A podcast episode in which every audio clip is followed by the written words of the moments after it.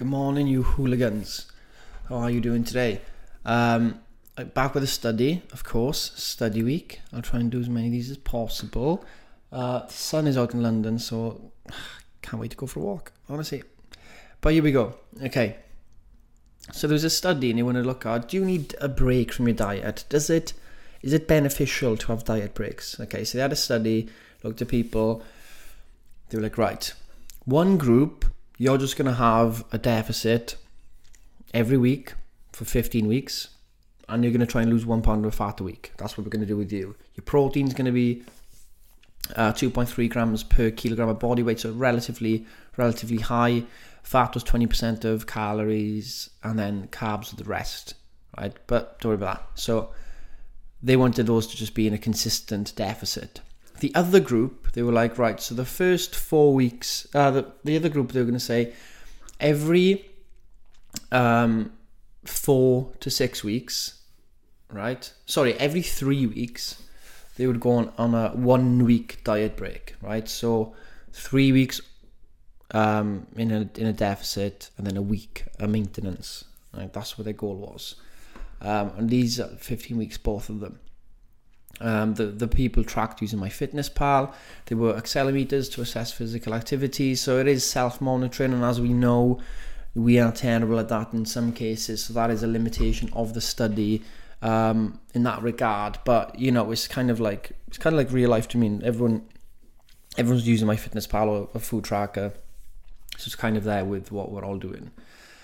What did the study find, guys? What do you think happened? So a group was doing deficit for three weeks, maintenance for a week. Deficit for three weeks, maintenance for a week. The other group was just deficit for the 15 weeks. Well, here's here's what happened. Both groups lost weight and reduced their body fat percentages, with no big difference between the groups. On average, participants ended up losing 0.81 pound per week during the 12 weeks of energy restriction. Um, that's just a little short of the target, but suggests diet consistency was pretty good. Overall, the participants reported eating an average of 852 fewer calories per day on the weeks they dieted compared to how much they said they were eating before. Both groups experienced similar declines in resting energy expenditure. There was no difference in muscle strength or endurance. Right? The most dramatic difference, though, this is really the only change, was the subjective appetite score. So, on a scale of 1 to 100, with 100 being like, I need to eat, I'll eat, I'll eat anything, I'll eat a rat, I'll eat a cow, a horse, anything, I'll eat Ryan, whatever, let's do it. That's, that's 100, right? Zero is obviously the opposite of that. So, here's what happened. On week subjective appetite, week zero, both similar, right? When it got to the end, week 15 or week 12, so they both dieted for the same amount of time, 12 weeks, but the group that did a break went on for 15 weeks, okay, because they had a three week break. Does that make sense? So at the end of it, intermittent energy restriction, so three weeks dieting, one week maintenance, their subjective appetite to 34.8.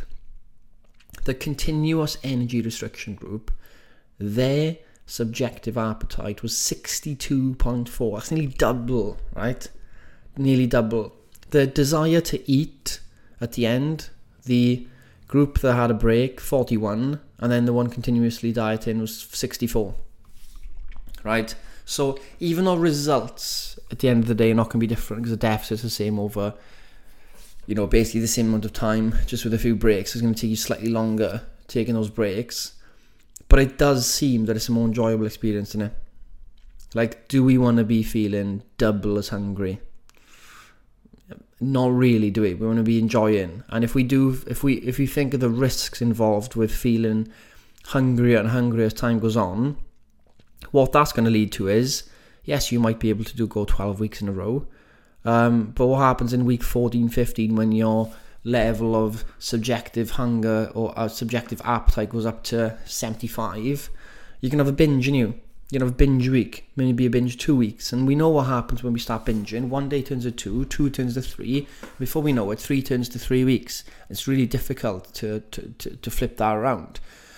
So this is what we're doing as well with the macros app is, and I mentioned a study about this before. It's like when you pre-plan your diet break, we call it diet, because obviously you know just restrict your food in some way.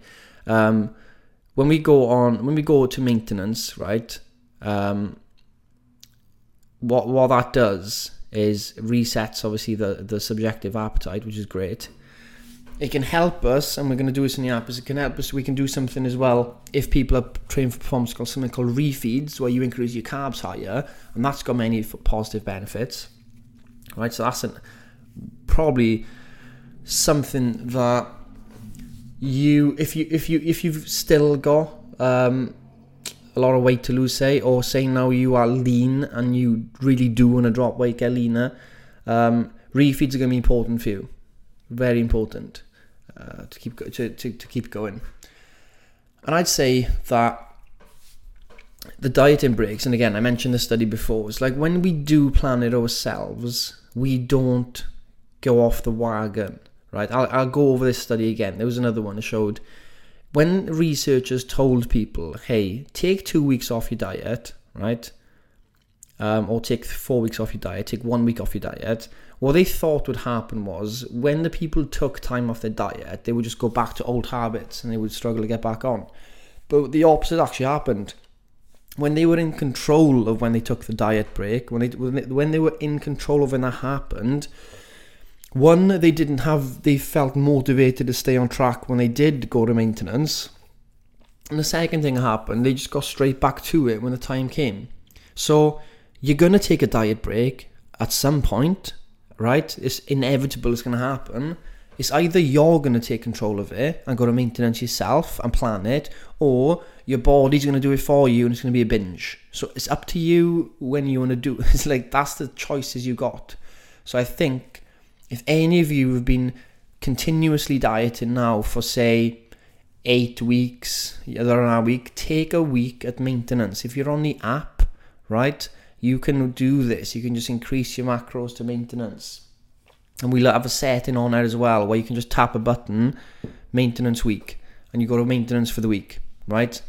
That's it. And that's what you're going to do. If you've oh, if you're on the eight weeks max, please please consider doing it on your check-in with the emails if you're a turtle member as well. Just get in touch with us and we can help you do it. So yeah that's an interesting study.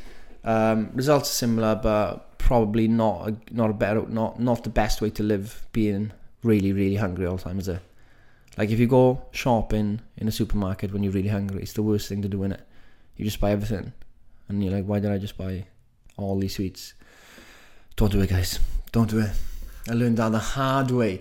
But but back tomorrow with more studies. Hopefully, this one was helpful. Um, have a good day. Remember, we're doing one day at a time, of course, of course. But also remember, we got got a, we got our new turtle journals coming out. It's based on it's a daily page, right? It's one page, A4, boot. It's, it's stunning. It's absolutely. Oh, it's going to be on your desk. It's A4, so you're not going to carry this around really. That's being planted every morning. You can open it up you're to write your 90 day goals in health and when you're professional and relationships, whatever, family. Then you're going to s- s- schedule your day because this is proven to be good at like management, time management. Then you're going to be doing sto- two stoic exercises, two questions to ask yourself based on the stoic reflections. Then you're going to do write down your one big thing. What's actually what's your one big thing today? Just get that done. And you got your evening reflection, and it's gonna. This is gonna ground you every day. I can't wait. Um, they should be with us in about three weeks, um, maximum three weeks. So they'll be on the website for sale. So happy days. But in the meantime, enjoy yourself, and I'll see you tomorrow.